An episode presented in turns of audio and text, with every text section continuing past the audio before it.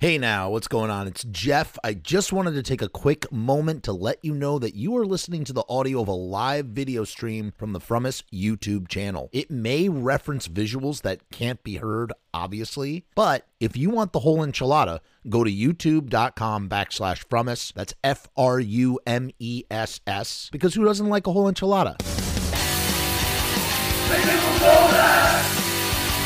Make it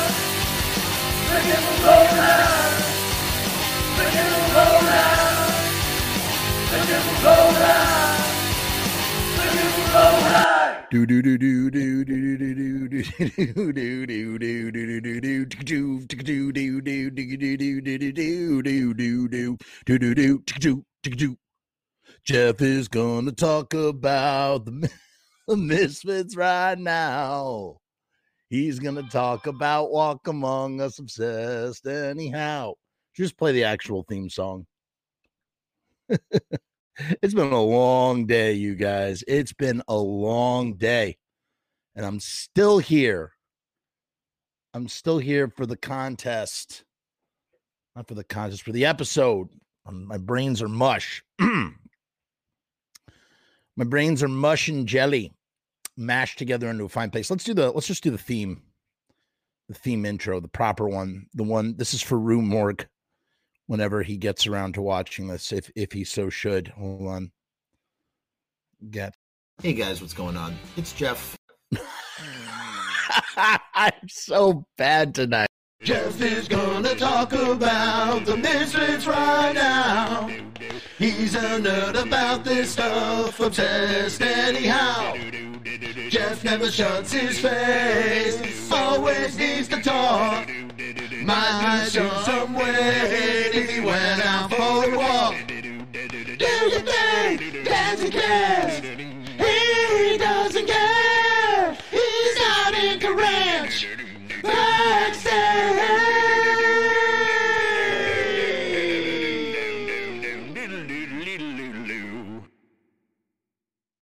Doodaloo. Welcome to the Streaming Evil Live show. My name is Jeff. How you doing tonight? I wasn't going to do this show. The show was not really possible to go down, but I dropped everything I was doing because when I promise a show, tried my best to deliver. And uh ah man, this is going to be a good one. I think it's going to be a good one. Super quick update. Um, Patreons uh, from this YouTube cat YouTube casualty or higher. I just uploaded three brand new Patreon exclusive episodes. Go check those out. Well, you can't check them out. You Can't check them out. They're time released, but they're coming.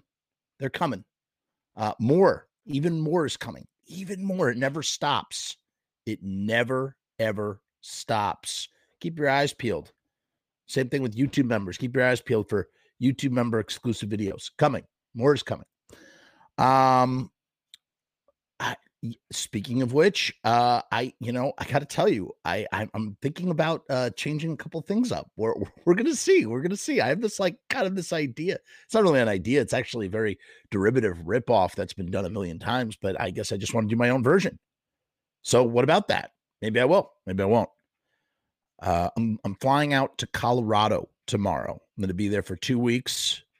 Some quality family time. It's been a while since we've been able to do that. I'm going to visit my brother. Remember where I was that time when we did Scream with me? That's where I'm going to be. I'm going to be at the uh, at that house uh, where my brother lives, and it's going to be very nice. We're going to eat some matzah because it's Passover. That's why we're going out there, and uh, going to be up in them the mountains. It's gonna gonna feel good. But I'm bringing my laptop. I'm going to be broadcasting from out there because my work never stops. But um, so we'll be in like a weird sort of satellite um location for that. What else can I say to you? Super quick. I talked about this yesterday in the Night of the Furnace episode. I'm going to just repeat it here again. In case you didn't know, in case you didn't know, um, the Mahoning Drive-In, which is where Joe Bob Briggs does the last drive-in on Shudder, uh, is hosting a uh, for the uh, all four Mad Max movies. I'm going to be not only in attendance, but I'm going to be uh, conducting the Q and A's with with Wez himself, uh, Vernon Wells uh, from the Road Warrior. He's going to be there in attendance. So check that out. Uh, uh, go go find the link for the tickets and and pick some up, spreading awareness. As you guys know, Tank uh, uh, Jonathan Grimm, who was on the show, he is uh, he is sort of in charge of that, and that is how I have gotten involved as well. Buzz is going to be at the show as well. Trip's in the house. How you doing, Trip? You're gonna be at the Chi Town gig. That's awesome. Mom wishes me a safe trip. Not my actual mom. Mom Longoria is the name of that YouTube handle. Yeah, it's gonna be fun. And and Jeremy gives us a thumbs up. Appreciate that, Jeremy. Appreciate that a lot. Next order of business. Let's get this out of the way real quick so we could just jump into the conversation. We are doing a contest here at uh, the channel. Uh, our sponsor, we're sponsored, we're powered by riotstickers.com. Look at this beautiful new button from riotstickers.com. Riot stickers, they are the bomb. They also printed up that banner behind me and they do stickers. Look at this. Look at all these stickers. Do you need stickers? This is where you go. Check it out. Matter of fact, we have a special promotion in the comments down below. Click on the link. It's still up. Get it while the getting is good. With the promo code of Frumess, you can get 50% off a special order. 50 stick was it 50 stickers for $29.50. That's 50% off. Okay. Three inches by three inches. Real estate, beautiful vinyl stickers. Look how mine came out. I'm I'm so pleased with those. So pleased. I'm gonna be sticking them all up all over Breckenridge, Colorado. That's for sure. And be like, from us what the hell is that? Oh, it's gonna be everywhere. Um, but yeah. And then the contest is you go to riotstickers.com backslash win. That's it. Just the word W I N. It's right here in the little ticker tape. You go there, you click on it, and it's free entry, free to enter. Okay. You know what that means? It means you enter, it doesn't cost you a dime, but what do you get? 20 custom t shirts. We're going to be raffling 20 of them with whatever design you want. Riot Stickers is going to print that up for you. And uh, all you got to do is just enter your name and your email. So go to riotstickers.com backslash win. Let's play the nifty 60 second video to go with it. We got it right here from um, our, our, sponsor, uh, Sharpie Riot. Hi, I'm a guy from riotstickers.com, the merch company known for being the bomb. Do you hate going to work? But like getting paid? Do you hate snow? But want to make sweet, sweet love to a snowman? Hmm, that was unexpected. All right, what about this? Do you hate paying for stuff, but like having custom t shirts? You are in luck. We can't help with the snowman thing. That's probably going to take a therapist, but riotstickers.com is giving you a chance to win a free order of custom shirts. And entering is easier than like making sweet, sweet. Get her out of here. All you have to do is simply go to riotstickers.com slash win and enter your name and email address. Riot Stickers will have a random drawing to pick a winner. So head to riotstickers.com slash win for your chance to win free custom shirts. And be sure to check out other custom merch while you're there because it is the bomb. Riotstickers.com, Riot Stickers, we are the bomb. Riotstickers.com, Riot Stickers, we are the bomb. Ah! Hey guys, what's up? It's me, the moon face. Yeah, so look at these buttons. Came out beautifully. Um, riotstickers.com. If you need stickers, that's where you go. Make sure you sign up for our contest, guys. We we want a lot of people to participate. Look at these. Look at these shirts. Look, I'm wearing one right now. Look at this. Look at this. Frumess. Yeah, this is Frumess. Isn't that cool? Really like this design. Very, very neat riotstickers.com okay enough with enough with the uh the uh, advertisements and the the the preamble and yada yada yada. Let's launch into the the meat of the show for the evening shall we? By the way all those links are down in below in the description. Okay what are we talking about? Um why walk among us at 40 i mean listen i don't i'm not a big anniversary guy. I don't celebrate anniversaries of anything really. I don't. Not even birthdays. If you notice i very seldomly only when it like only when it's convenient like if i see someone else has done the post and i can just share the post i'm not i'm just not a guy who uh i don't know i just think anniversaries are kind of silly. Um I, i'm listen i'm amazed when i see Paul McCartney and Ringo Starr best friends or friends and, and bandmates and soulmates for 62 years holding hands at you know in their 80s like that blows me away. Those are milestones that i think are awesome but um celebrating 10 20 30 40 years of an album i don't know that just doesn't really that doesn't really wax my whistle. However um tim sommer and his name has come up here before he has written about walk among us turning 40 uh the misfits are going to be playing walk among us in its entirety at riot fest chicago in september this year the place where it all started. And um and you know I, I i i joked when i heard the news i said so what are they going to do are they going to play walk among us three times you know because the it's such a short album I have to play it three times just to you know for the contracted hour or whatever it is in material um but they're they're they're playing it they're playing it. Uh, Walk Among Us is, you know, when people think of the Misfits, the Walk Among Us is like the seminal record, right? We're not going to like uh, deep dive on the history. We've kind of explored it in various ways. I suppose we we do eventually need to kind of look at it a little bit.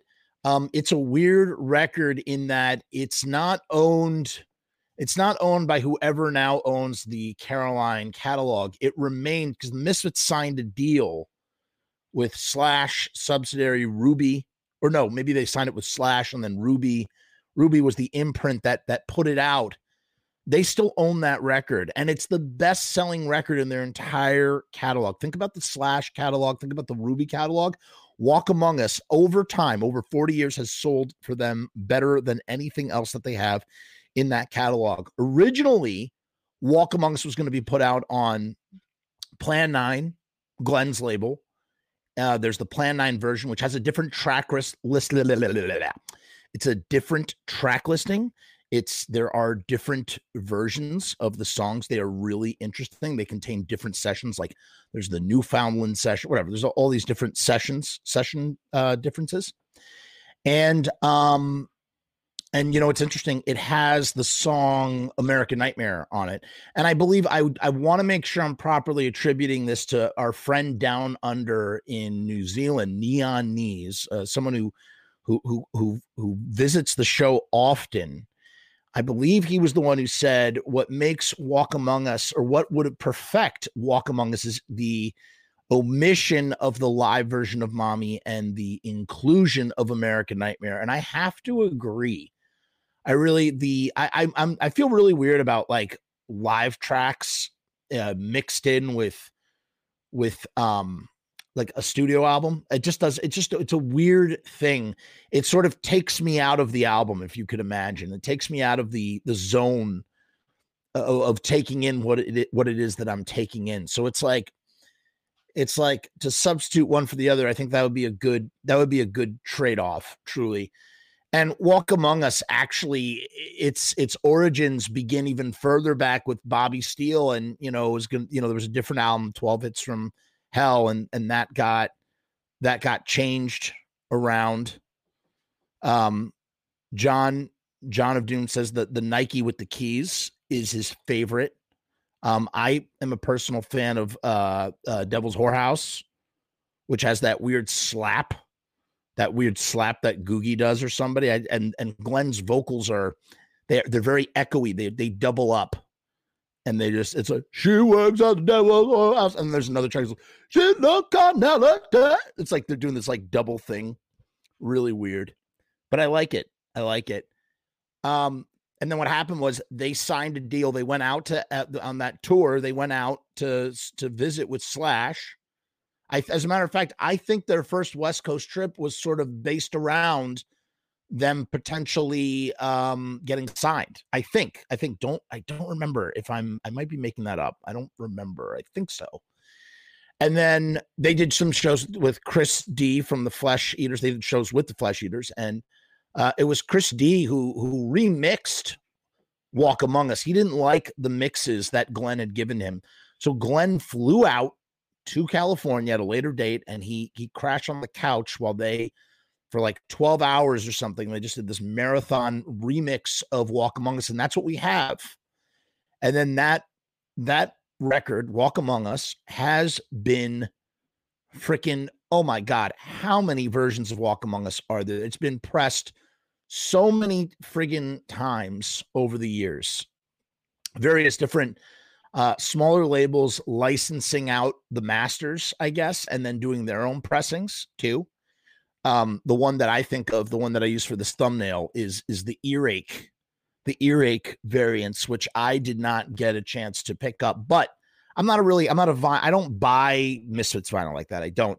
I do have a copy of Walk Among Us. It's I, you know what? This is going to sound a little embarrassing. I got it at Hot Topic. I was in Hot Topic. Uh, was walking around. I saw that they had Walk Among Us. I saw it was on pink vinyl. I saw that it was an official pressing, and I saw that there were only a thousand pressed. And I said, "Oh, that's a that's cool, man. That's cool. I'm gonna pick that up." And I did, and I'm very glad to own it. And I don't need more copies of Walk Among Us. Although I will say, what really had my what really tickled my pickle is when I saw these things. Hold on one second. Let's take a look real quick at this. These are the earache variants uh, that came out two years ago. Look at those. Look at those gorgeous beauties. And this is, you know, for whatever reason, Glenn or whoever, they're not pressing up more stuff themselves. Like, why hasn't all of Samhain been properly reissued like this? Why don't you reissue the singles? I mean, printing mis I, I think that it it it doesn't it can't be debated that printing misfits vinyl is like printing money essentially. Jerry only learned that very valuable business lesson. I, I don't hold i do not hold it against him either. That's not a dig at jerry for making a buck. That's like jerry recognizing what am i putting out albums for? It's better to put out singles and just everybody likes collecting. Like jerry listened to what the market wanted and gave them plenty of it. Um, I mean, Danzig has to an extent too. He gave us a a thousand versions of Danzig sings Elvis, and I my my dumb my dumb ass has the uh the black vinyl version of all the versions I could have gotten. And um and also like Danzig 5, what? Why Danzig 5 on silver and pink like I mean, I'm glad it's on vinyl, but I don't know. I I, I ended up uh, I did not pull the trigger on that one. I, I just I don't know. I should have. I should have. I just didn't. You know, like I said, I'm very particular. But then I see like you know X put out um put out their their self titled. Oh no, they put out Los Angeles and Wild Gift, and now they're doing um what's the third one called? Um Beyond the oh god, what's it called? Bathroom window. What the hell is the third one? What's the what's the third X album called? Hold on. What is the third album by X?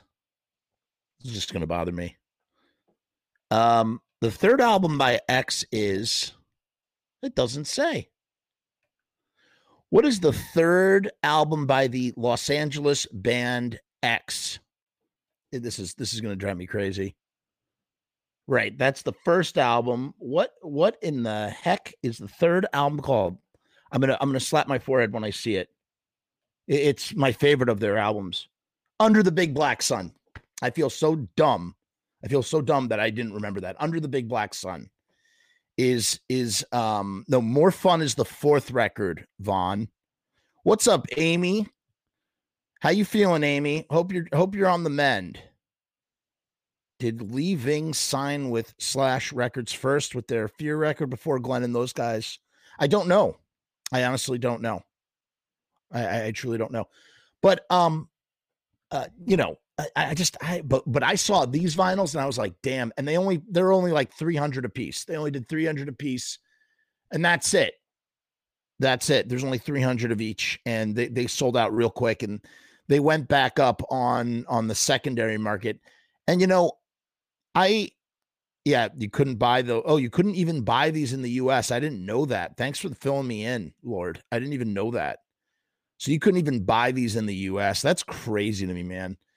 I mean, and then the other the other thing too is like give us a fair shot, man. Give give your fans a fair shot. This is not directed at the misses. I'm saying in general. I can think of other bands that do this do this like egregiously. Um one band I used to work with in particular, they just they they press their stuff up in such small quantities and they make it very hard for people to get stuff. I just think it's wrong. It's just really wrong to me personally. Which one is this? That's 64 Tumblr. We're going to leave that up and stop that one. Okay. Whoops. Look at this. So these are more generic, in my opinion. Look at these. There's like uh, one is Hell Orange, Hate breeder Red, Martian Green, Skull White. There's an alternative sleeve by Eerie Von with the first thousand orders. I mean, that's fun. That's fun. 300 Devils Purple, 320 Eyes Clear. You know, I'll take it back. What they are doing here, at least here, is at least, at least they're giving there's there's um there's 1800 here. So they're giving you a fighting chance. You you might not be able to get every color, but you might be able to pick up one or two colors. You know what I'm saying? And I think that's I, I think that's that's cool. I think I like what Ear, Earache has done. I, I say I wish I wish Earache got a hold of the Samhain collection and did the same thing. We've seen John of Doom.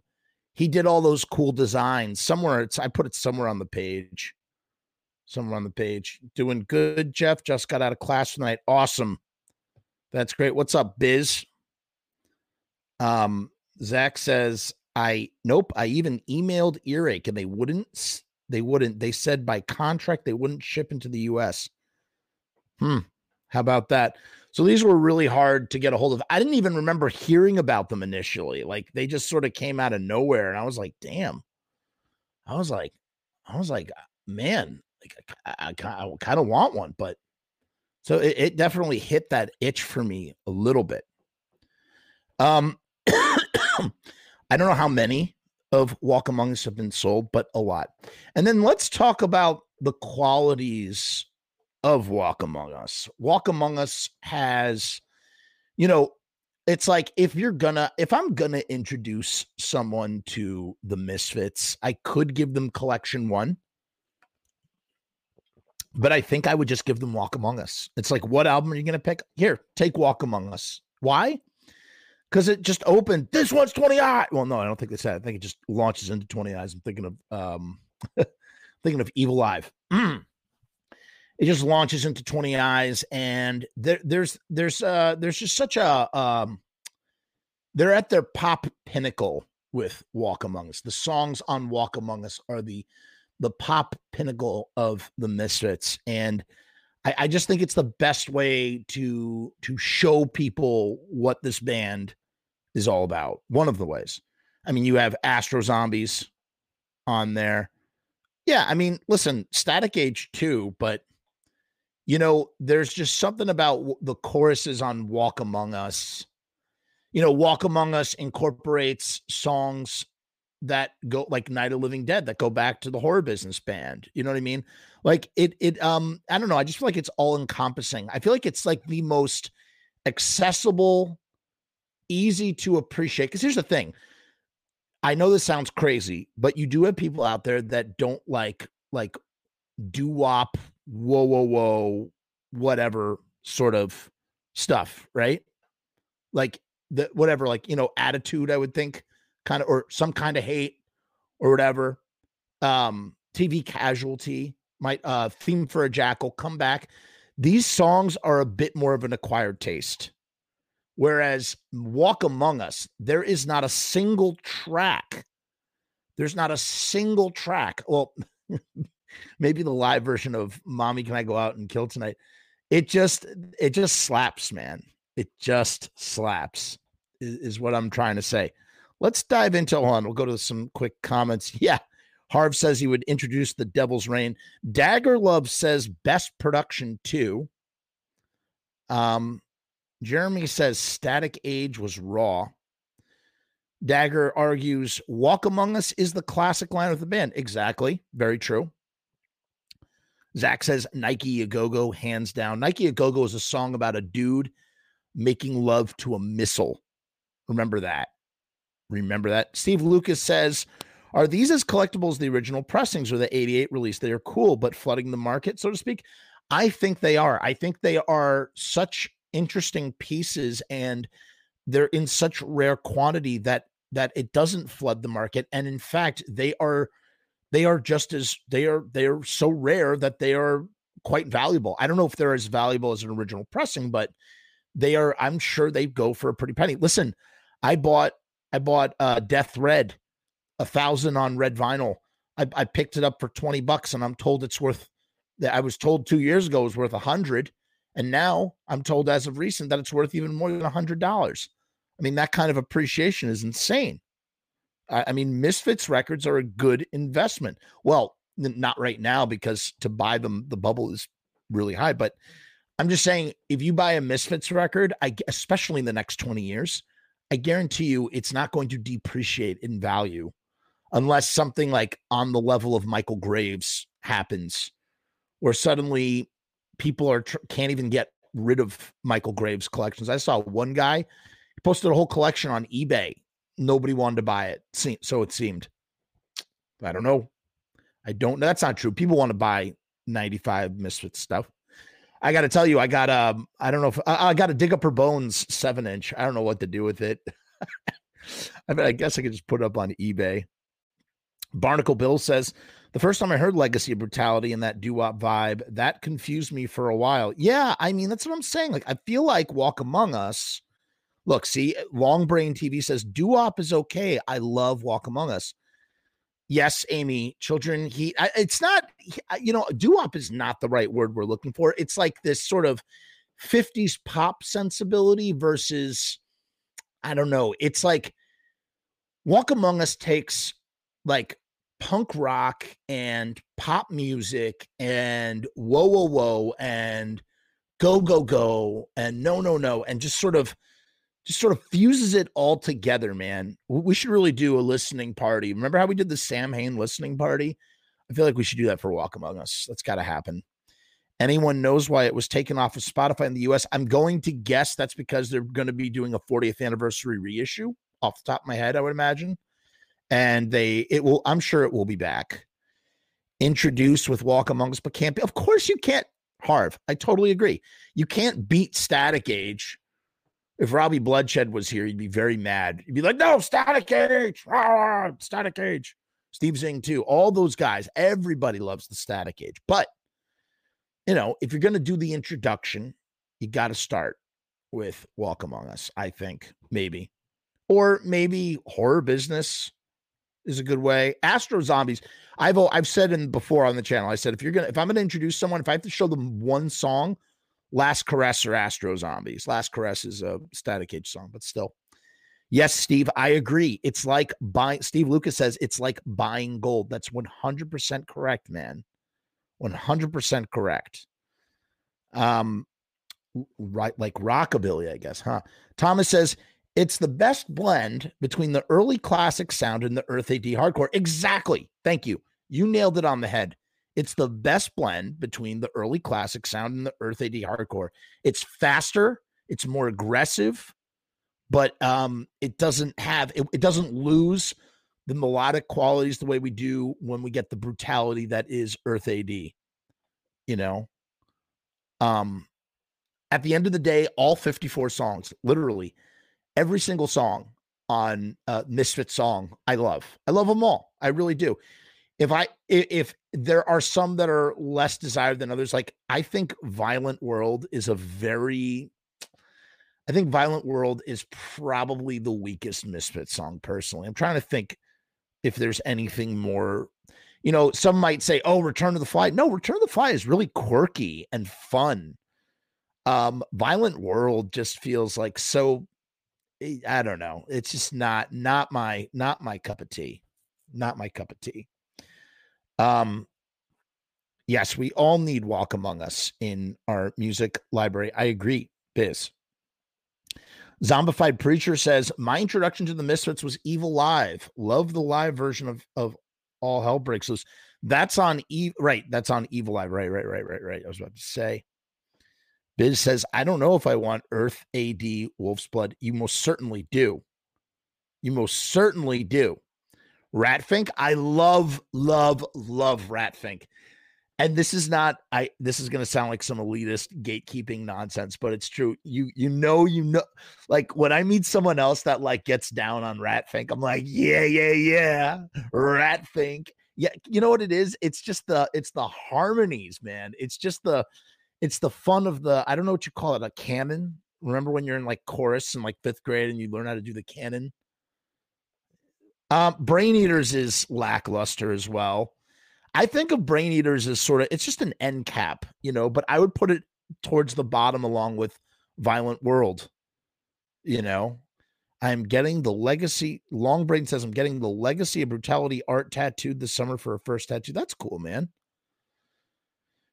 Um, Zach says if Glenn and Jerry were really smart, they would repress all the singles and take them to Riot Fest and sell them and make them. Min- I mean, yes, if they were. I agreed. Hate Breeders is a good intro song. Mm, I don't know if it's a good intro song, Dacker. I don't know if I agree with your sentiment. I I feel like you gotta go Astro Zombies. It's just such a it's just so anthem anthemic, anthemic, anthemic with those woes it's just something you want to grab someone by the shoulders and go, "Whoa, guys, we're already 30 minutes in. I haven't even gotten to the the reading yet. You're killing me." I dig the movie theme songs I that I just found recently. right, the Grinch, Time Warp, that those those are Jerry classics. I'm excited for Jerry's solo album, by the way. Um, Biz legit likes Brainers and Ratfink. Ratfink is often maligned and hated. I I love Ratfink, man. I really, really do. Um, yes, I turned into a Martian, another great introduction song. That's a great song to introduce people. I turned into a Martian. Whoa, whoa, whoa. Uh, Jeremy thinks that Pumpkinhead is a beautiful jam. Pumpkinhead, uh, that's on Famous Monsters it's too metal, man. It's too metally for me. It's it, that doesn't doesn't feel like a Misfit song. It feels like a Glennon, uh, Jerry and Doyle song to me.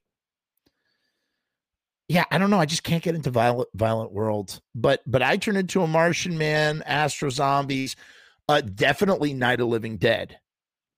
Definitely not. Oh, they should reissue the Coffin box set. Wouldn't that be great in in cassette form? I don't know about that. Um, I think from what I'm told, there's going to be a pre-order soon. We did a whole show on Jerry's solo record, like a like a news, like a news sort of like a news break. We never do, we never cover news like that as it's happening. As a matter of fact, I might be the first person outside of uh, Steven who showed us that information. I mean, I might be the first person to have covered that. I think. I, I, I think it's very possible. Listen, let's dive into the thing I'm already losing my voice. Let's dive into the article. So we haven't even talked about Tim Sommer yet. Tim Sommer, who's who I interviewed for the Lodi project that I've been working on many years ago. One of the finest interviews I've ever had. Um, I was recently in contact with Tim, who wrote this article uh, over some different business. You Patreons will know what I'm talking about uh, on the 20th and we'll see if anything comes of it. I don't know if it will, but Tim is a, a genius. He used to be a VJ for VH1 and MTV. He had a show called Noise the Show on um on um uh, WMFU. And uh, he used to play hardcore music. I mean, he was the dude who was playing hardcore music on the radio. He he went to NYU. He did Noise the Show um, out of his dorm room or something like that and he had he had the Misfits on, and he also introduced the Misfits at one of their Halloween shows uh, in the fall of '82. So he writes uh, he writes all sorts of um, incredible, incredible think pieces, and he did one for for for Walk Among Us. And as, as soon as for the for the anniversary, as soon as I saw that he did one for Walk Among Us, I was like, I have to read this on the air. I have to do it. It just it's perfect. Um, let me clear my my throat. By the way, if you are just joining us for the first time, or if you're not subscribed, this is a great time to uh, sub to the channel because we are two away from 4,000 subscribers. That's 40% to our long term goal. So by the end of the stream, if we could be at 4,000 or 4,001 subscribers, I'd be so happy. That would make me so, so happy. So if anybody wants to make my day and subscribe to the channel if they're not subbed, please do. You could turn off all the notifications if you want, if I bother you. But let's do it, man. Let's get to 4K, huh? In the meantime, this is by the brilliant Tim Sommer, who who again, you should check out all everything he writes is phenomenal. I'm in awe of this man and his writing. He has such a language for music. And his interview with me, which was about an hour long, is just he speaks in pure sound bites. He wrote this for something called Rock and Roll Globe uh, on March 29th, 2022. Hold on one second. I love these uh these non-action figures that they reaction figures they're called reaction figures. Misfits or Martians. Walk Among Us turns 40.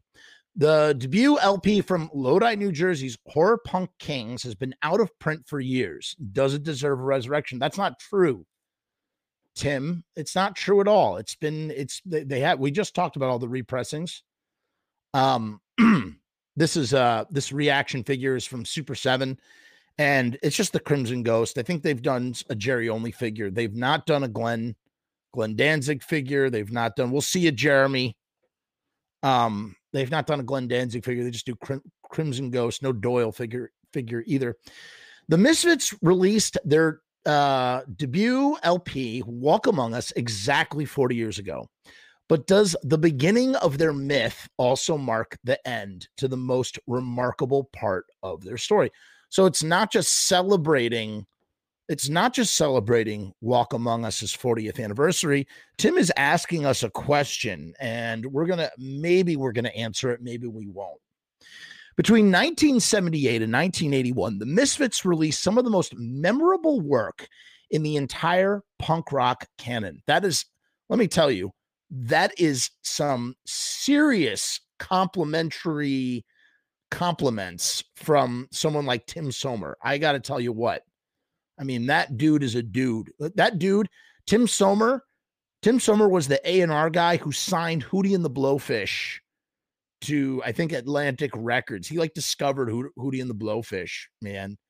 I know that sounds really weird, but um I mean he was in a he had a band called uh, Hugo Hugo Largo, which is an interesting interesting instrumentation. Two two bass players and a a, a, a fiddler, like a violinist.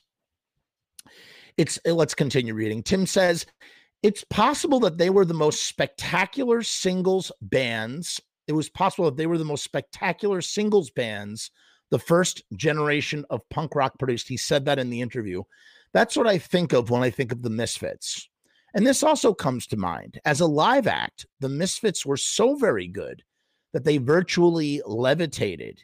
In the late 1970s and the early 1980s, the Misfits made a deliberate effort to contradict the everyman anti rock star live aspect of punk, a pose that was largely BS anyway, and chose instead to put on a fucking rock and roll show and they pulled it off, owning each stage they stomped on in every smoky room where they clawed at the air. And then here is embedded here is Tim Sommer's interview from 1981 on WNYU. So you can you can actually listen to Tim talk with the Misfits. It's a great chat. And here's the classic lineup of the band. You have the brothers, the brothers Caiafa, uh, Jerry only and his brother Doyle only. You have Glenn Danzig, the, the vocalist, and you have Arthur Googleson, aka Arthur Googy, on on drums. Um, here's what doesn't come to mind when I think of the Misfits. Their somewhat underwhelming uh, debut album, Walk Among Us. So Tim is basically on the 40th anniversary of celebrating this record is saying that it's rather underwhelming. That's not to say that Walk Among Us is not without its significant melodic magic. That's a, it most certainly has that.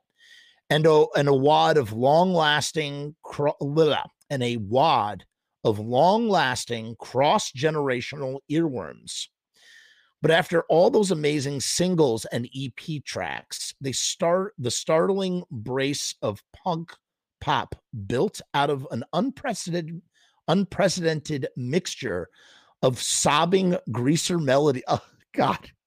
he he it's like reading poetry. Reading Tim Sommer writing is like reading poetry. I feel like I've done this this line an injustice. I'm going to read it again. My throat is killing me. Excuse me. Let's take that again. That's not to say that Walk Among Us is not without its significant melodic magic and a wad of long lasting, cross generational earworms. Ugh. But after all those amazing singles and EP tracks, that startling brace of punk pop built out of an unprecedented mixture of sobbing greaser melodies. Think about that for a minute. Sobbing greaser melodies, comic book approach to sex and gore, frantic punk urgency. What does he mean when he says punk urgency? I mean, this is something we hear all the time when talking about that first wave of punk.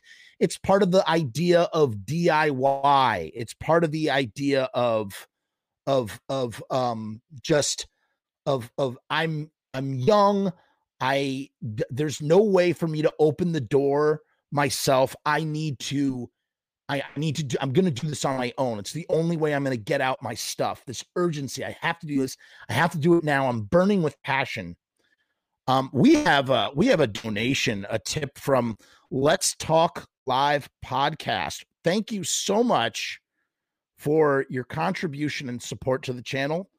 Um, Let's Talk Live podcast says, Jeff, big fan. Would love to have you on my podcast sometime. Your Misfits Danzig knowledge is amazing. Best way to contact you for an interview.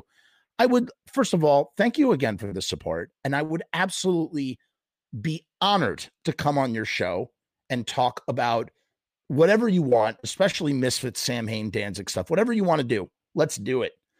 The best way to contact me for uh, a podcast interview is to send me an email at videobusinessmedia.com. I'm going to put it in the comments here, but I'm going to space it out for bots and things. So you do video business media and then at uh, gmail.com. There you go. Shoot me an email. Uh, put in the subject line uh, your, your your your thing, what you want to do, and we'll do it. So there you go. That's the best way to to reach out to me. Um, my email all forms of communication. As anybody who communicates with me will tell you, uh, I do so many things at the same time, and I suffer from a, the worst kind of ADHD. Uh, that I, I, promise I will get back to you. I just will get back to you in my own way. Uh, so just sit tight. We will schedule something. I would love to do it. Thank you. So there you go. Um, moving on. What was I? What was I saying? what was I talking? Oh, we were just talking about urgency, frantic punk urgency, um, a comic book approach to sex and gore. Yes. What does that mean? A comic book approach to sex and gore. It means that it's coming, and Glenn Danzig was a huge fan of comic books, as we know, and that that's so true. When you look at the lyrical, the lyrical play, it does feel like a comic book. But my favorite, my favorite couplet, if you will, I don't know what else you would call it, of Tim Sommer written poetry is sobbing greaser melodies. Oh, I could just swoon over this. So, what does he mean by sobbing greaser melodies? Well, we said before how the Misfits have that doo wop 50s pop quality to them. And Tim Sommer has so much more eloquently uh, enunciated it and you know what is what is a sobbing greaser melody? It's a whoa, whoa, whoa. Like that's whoa, woe is me. I'm sad. Sobbing greaser melodies. That's what a sobbing greaser's melody would be. That's what a sobbing greaser would sing. Whoa. It's great. That's it's just it's fun uh sublime. Sublime. Long Brain TV says, Can I do the same? I have a YouTube channel and love to interview you. Long Brain, I would love to come on your channel. Let's do it. Let us do it. You, send me an email as well. If I don't hear from you in my email, then I'll just, uh, you know, you got to contact me via email. We'll set something up. Uh, would be happy to, happy to come on anybody's show. What's the next? I, I just, I'm savoring this like a steak. It's so good. Um, and relative, so he says, he says the the sobbing Grecian melodies, the comic book approach to sex and gore, frantic punk urgency, and relatively controlled productions. Okay, uh, the rushed near mono. Well, let's on. Let's let's take that slowly. The rushed, nearly monophonic. What does monophonic mean? Let's look that up. Dishwasher. I, I'm so t- I'm tickled pink by this. I'm tickled pink. So monophonic means using only one channel of. Tra- okay, so it's what he's saying is in mono. That's what monophonic is. The long version for mono. Um, so it's the rushed, nearly monophonic dishwasher rattle of Walk Among Us was a bunt at best. Tim, I have to disagree. It's not a bunt, but I, I mean, I love, man, I just, it's hard to disagree with your wonderful, wonderful phrasing of anything. You know what he said? It was a bunt at best, the monophonic dishwasher rattle. Oh, man. Thank you again. We have another, we have more support from uh, another tip from uh, Let's Talk Live. Thank you, sir. Um, 4K or bust. Good luck. Yeah, that's right guys, we got to get to 4K. Let's get to 4K subscribers. I can't see my thing. Are we at 4K yet? Let's make it happen. Get in touch with me. Let's talk live. We'll we'll, we'll set something up. We got to get there. Okay, cool, long brain. Sounds good to me, man. Sounds good to me. In some ways, and this is odd considering how large the Misfits myth looms, and it does loom large, I don't think that the Misfits get credit for just how fucking good they were. This could be because, in my opinion, they never made a great album. Well, I mean, Tim, so many would argue against that, but Tim is, I think Tim and Tim comes from a world where people made really solid, great albums. And I think that you know that those are the standards that he's thinking of because when we think of static age and walk among us we think those are great albums right? We're not we're not worried we're not worried. Okay zombified preacher says we're at th- uh, 3.99 so we're so close you guys. We're, we're so close to 4k let's make it happen. We can do this. Um so so so in Tim, Tim says he does say it's in his opinion. He's not saying that that it's a fact. He says by his opinion, they never made a great album. Imagine, but but would the would it have been a great album if the Misfits had walked into like a top tier studio? Would Earth AD be as masterful as Earth AD is if it was recorded in any other way? Same with Static Age. Same with Walk Among Us. These records are sort of a product of their environment and sort of um i guess they are it, it's their greatness is ingrained in what they are is what i mean to say. Does that make sense? Their greatness is ingrained in what they are being what they are part of what makes them so great is what they are how they were done. Um if it was more polished we might just be complaining you know yeah, Jeremy's still logged in with us. That's great. Way to go, Jeremy. Unless you were in New York City in the late 1970s and the early 1980s and p- paying some attention to the punk rock scene, you might not understand quite what outsiders the Misfits were. First, they were playing a form of true punk rock on a scene, especially prior to 1980, largely dominated by pop and garage bands no wave artists and new wave acts. And although some of these artists were very good indeed, the bongos, the offs, and the speedies, the student teachers, Klaus Nomi, the contortions, Tina Peel, the Raybeats, etc., were all worth seeing any damn night of the week. The kind of slashing, hollering, leaping punk rock that the Misfits played was extremely rare in a city at that time. Again, this has been the subject of an extraordinary amount of revisionism. But let's leave it at that. So, what Tim is saying, based on his experience of actually being there,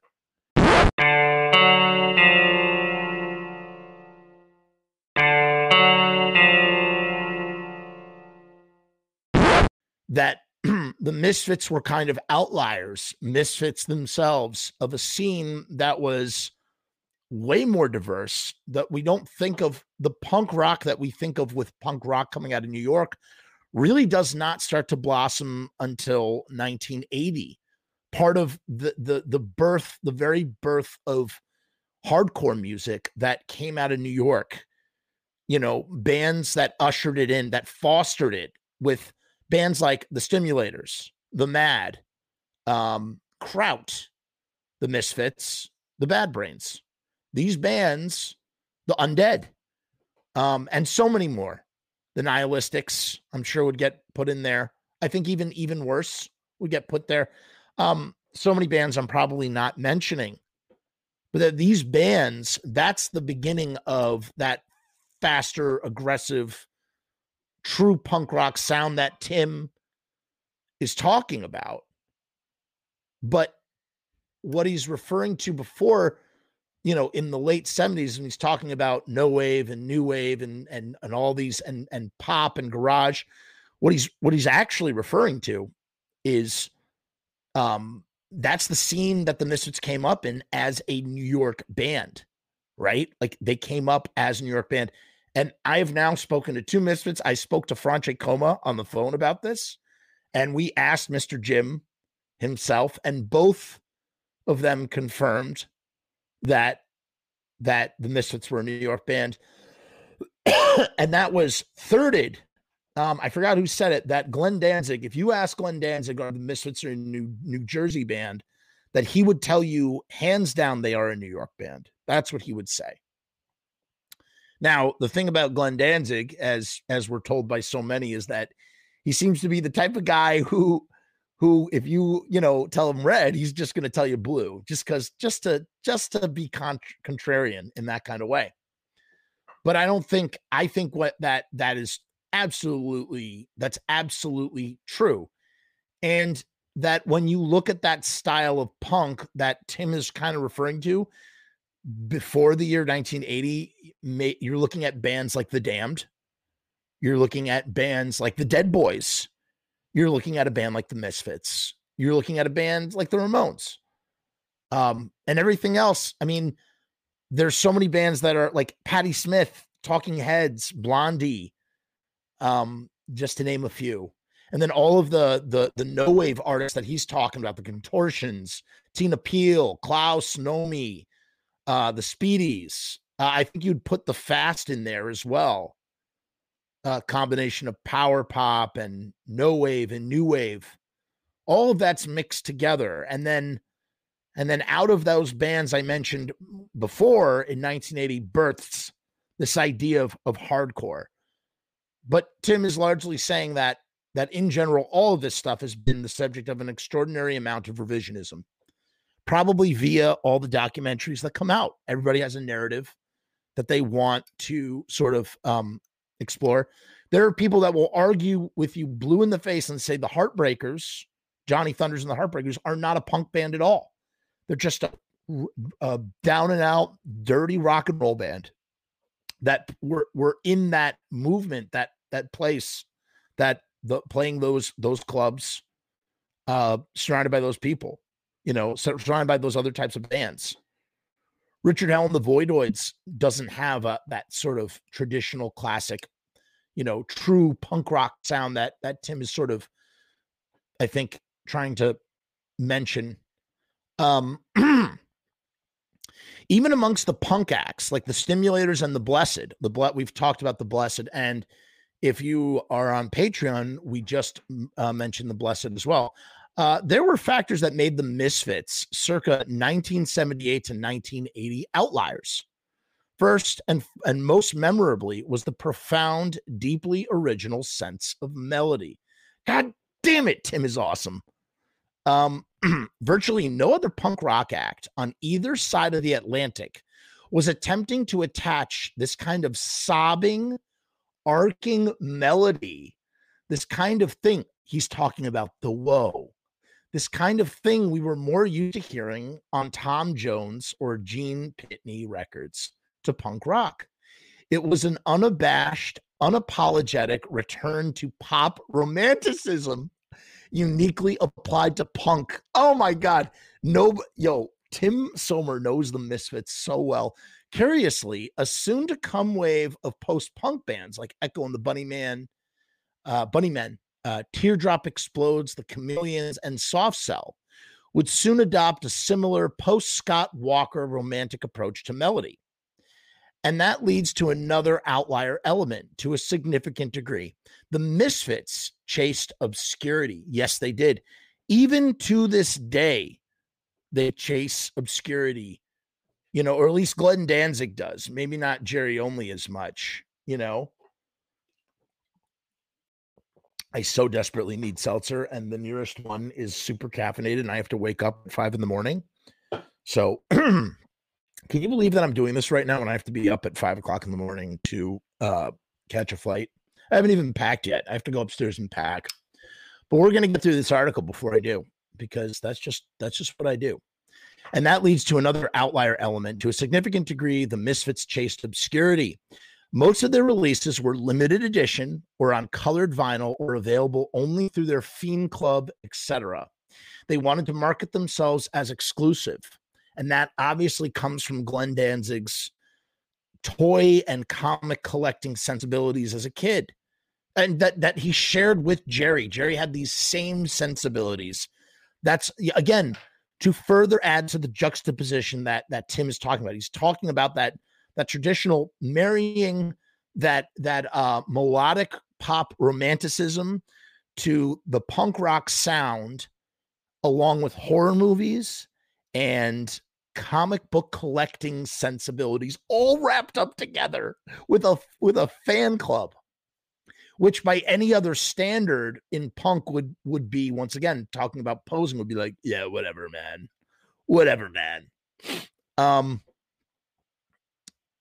you know, reading an article like this, just we talk about the misfits all the time on this channel, but it's like reading an article just gets me so giddy when I just hear someone who just is such who speaks with such a uh, a knowledge. I mean, he knew those guys too. He knew them, you know. Um, they wanted to market themselves as exclusive. We also must consider the band were banking on being famous enough one day that rarity would benefit them and how true that turned out to be.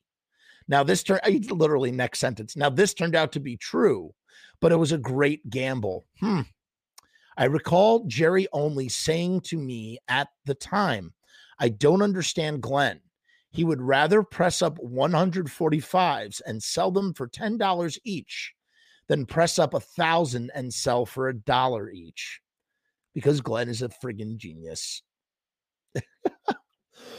I mean, look at the bubble. Look at the market now with these seven inch records going for tens of thousands of dollars now. Right? Right? The final and perhaps, oh, sorry, one cannot stress how peculiar this was within the environment of the American punk rock and new wave scene circa 1980. That's right, because the, with the DIY ethic, with you know, trying to produce your own stuff, trying to get your stuff out there. Isn't that the whole point of making music and being in a band?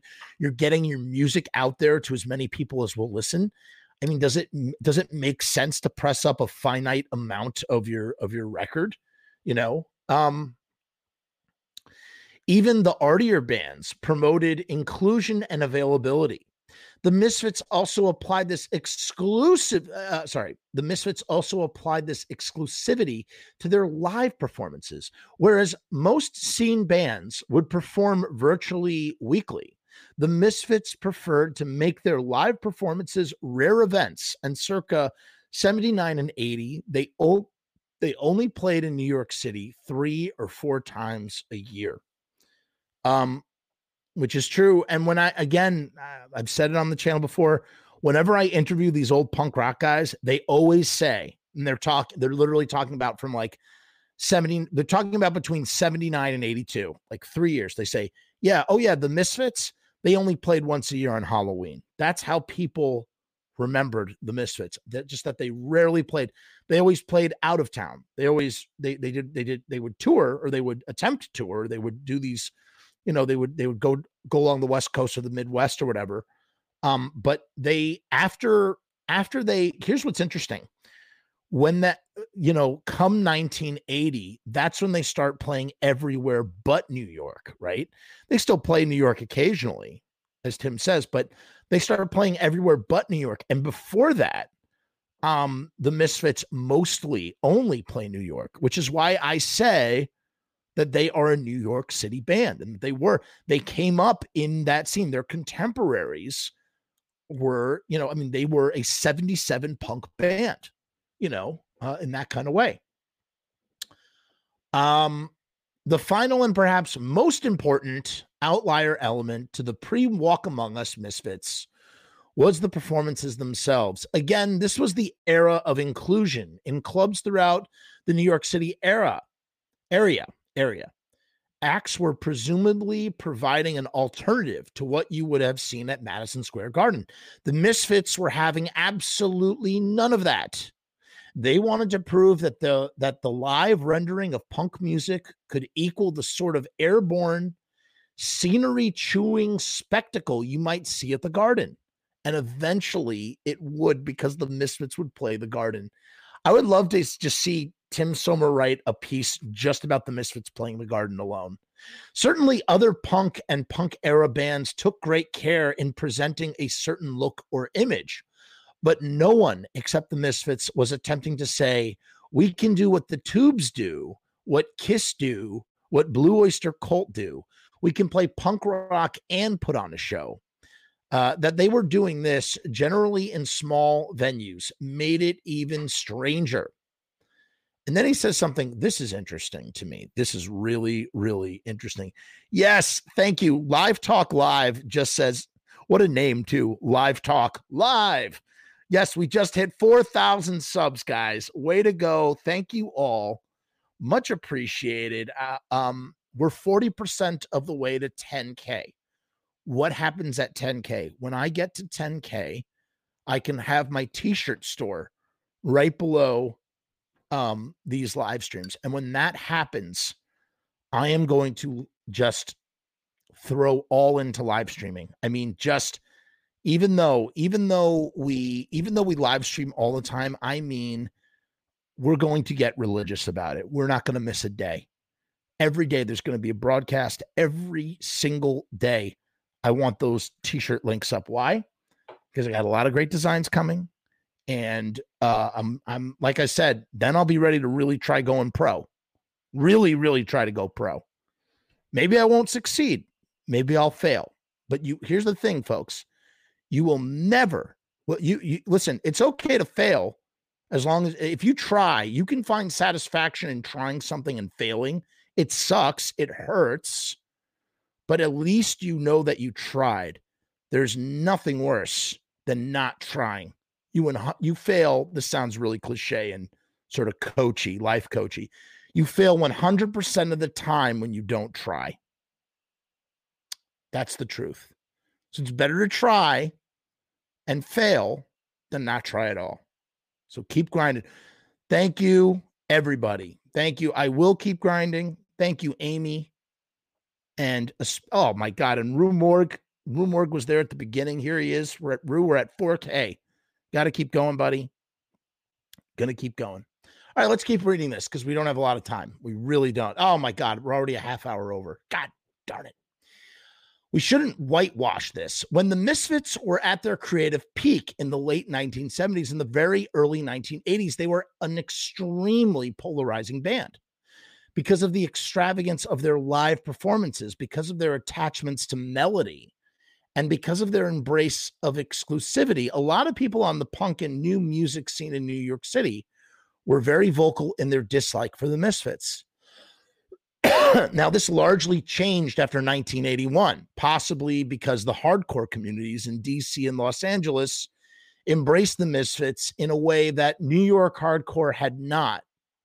Which is kind of true when you think about it. You you don't think about the Misfits when you think about other classic New York hardcore bands that but you know, you know, Tim, Tim, I would argue with you this a lot of those prominent New York hardcore bands don't really even get their start till 1983, 1984, 1985, right? Or like, you know, the whatever the the main ones that we that we think of, like bands like the Cro-Mags, the Misfits are a ghost already.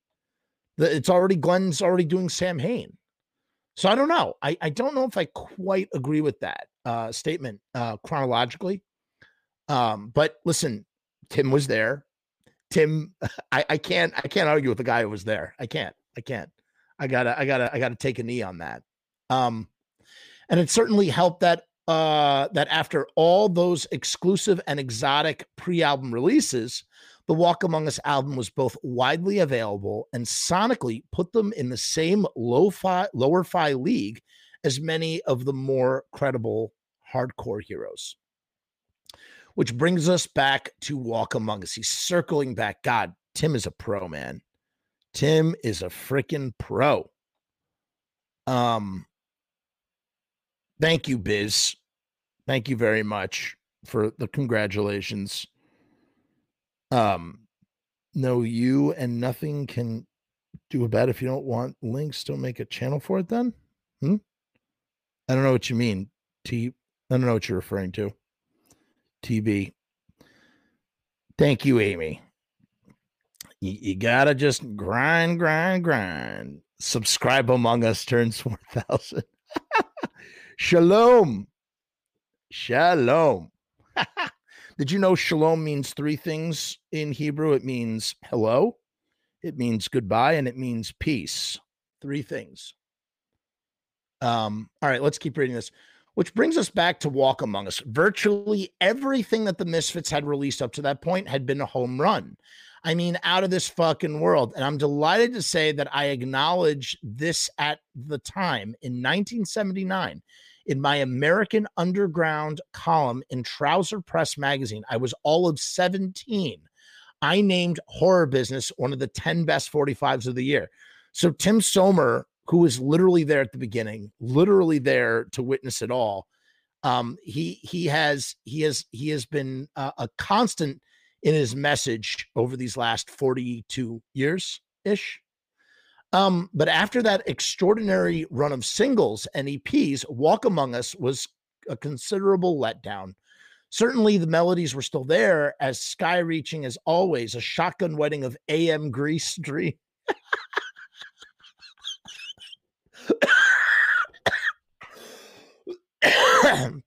I'm sorry, his his writing is so good. He says certainly the melodies were still there, as sky reaching as always, a shotgun wedding of AM Grease dreams and football chants. But throughout Walk Among Us, the tempos were rushed. The guitar and drum parts, the tempos are rushed. They're faster. It, it's halfway between Static Age and Earth AD. Um, the guitar and drum parts graceless and always pushing the hallelujah sing along vocal melodies a little too much okay i can i can see where you know for us it's religion man. Uh, for me walk amongst is religion. We don't talk about it often enough on here but it is. But i can understand if you got to come from tim's point of view seeing a singles band putting out all these singles that are eh, very different um musically because everything changed from from bullet to horror business to night of living dead um, to to Halloween, uh, finally to Walk Among Us. Um, he says, he says it always put uh, always pushing the Hallelujah sing along vocal melodies a little too much, and the stop starts seemed clumsy. I was baffled after years of being an act that prided itself. Uh, after years of being an act that prided itself on a level of professionalism and precision of presentation, that isolated them from virtually every other indie act working the New York circuit. When it came time to release their first full length album, the Misfits did two things they had never done before. They pandered and they lowballed the production. But Tim, I mean, Tim, we talk. Uh, listen, uh, Night of Living Dead's production is not great. As a matter of fact, it's uh, considered to be the worst production but that's not what makes Night of Living Dead great. It's the songs. So I don't know if I agree with you on that. Which is not to say that there isn't some true and lasting glory on Walk Among Us. The sheer see, Remember how we were talking before about like the difference between just saying something sucks or saying something is bad versus actual criticism? This is real criticism. This is criticism should be intelligent. It should be backed up by meaningful statements, just like what what Tim is doing here is meaningful, uh, thought provoking criticism, even if I don't agree with everything he says. Um, uh, which is not to say that there isn't some true and lasting glory on Walk Among Us. The sheer ecstasy of the melodies of Hate Breeders and 20 Eyes help you overlook the harsh, obligatory churn and atypical, clumsy arrangements going on elsewhere on the LP. On the other hand, Mommy Can I Go Out and Kill Tonight is just pandering and seems to confirm our worst fears that after half a decade of creating glory, not by giving a shit what the prevalent scene thought of them and making magic as a result, the Misfits sought to give the kids what they wanted. Contrast anything, and I mean literally anything, on Walk Among Us with Hollywood Babylon, recorded just a year and a half earlier. Weird to think that it was a year and a half earlier. Hollywood Babylon is fierce and adamant, but also measured and patient. The melody unfolds. It doesn't sound like a fight, but everything on Walk Among Us sounds like, well, like a free for all. There's literally nothing here that resembles the steady, driving, intense, but open arrangement on Hollywood Babylon. Um, interesting that he keys on to Hollywood Babylon like that. For those of us who had absolutely fallen into the thrall of the Misfits releases up to 1981's London Dungeon, their 19, oh, well, he's thinking of three hits from hell. The 1982 uh debut album was a significant disappointment. Well, that's a cool poster. There's the rat bat spider. I mean, the Misfits have literally started their own genre of music. You have a band, there's a band out there called Rat Bat Spider because of this image that the Misfits chose to use on the cover for Walk Among Us. My somewhat negative contemporary assessment of Walk Among Us was not exceptionally popular or common at the time. By the time of its release, the Misfits had become scene darlings in near complete opposition to what they had stood as recently to where they had stood as recently as mid 1980. But I tend to think that that band have come around to agreeing I, but I tend to think that the band have come around to agreeing with me. The Walk Among Us album as a standalone piece in its original form is not readily available on streaming services and latter day compilations like Static Age, Legacy of Brutality, and most especially the 1986 Misfits album presented the world with the pre Walk Among Us Misfits at their hyper melodic, ecstatic, uh, contrarian, heavily melodic, hyper melodic, and he- heavenly melodic. He used that melodic twice, and hellishly lyrical best. In the 40 years since the release of Walk Among Us, the Misfits logo and iconography have become one of the most enduring and familiar in the history of rock music. It is possible that only the Ramones have sold more t shirts to people who don't actually own any of the artist's records. This remarkable development testifies to the genius of Glenn Danzig and Jerry Only since 1981. But the phenomenal, absolutely unique work the Misfits released prior to walk among us testifies to the genius prior to 1981. So, and then it, here's here's Tim's bio. He said Tim Sommer is a musician, record producer, former Atlantic Records A&R representative, WNYU DJ, MTV news correspondent, VH1 VJ, and founding member of the band Hugo Largo. He has written for publications such as Trouser Press, The Observer, and The Village Voice. Follow, him on Twitter at Timmy Sommer. I'm going to add his handle here. Check him out. my God, my voice is sh- thrashed. Um, you know what I love? I think the overall surmisation of what Tim has written here is hey, it's the anniversary of Walk Among Us, and I'm going to do be like the Misfits. I'm not going to give you what you're expecting or what you want. Instead, I'm going to celebrate the Misfits, what I loved about the Misfits on this milestone of, of the 40 years of what is considered to be a seminal classic album. I'm going to celebrate the stuff that I loved from the earlier walk uh, from the earlier Misfits. Um, Zombie says if the Misfits were in the movie Grease, they would be the Scorpions, but way cooler and would have won the race. I agree. Uh, Thomas says, I love the Misfits. Um, I love the Misfits and have been a long time fan. Do you think part of their longevity is due to the graphic design branding? Of course. Absolutely, of course. Who's the spammer? Who is spamming? Don't worry, we've got we got gatekeepers. We got Amy is in the house. Uh, I don't know if John of Doom is still here. Rue was here. We got people that that got our backs when it comes to that sort of stuff. Did you guys enjoy that? I, I really thoroughly enjoyed reading that. I'm gonna send Tim this video just so that he knows how how much we worship his writing. Um, so when you next see me, I will be broadcasting from Colorado.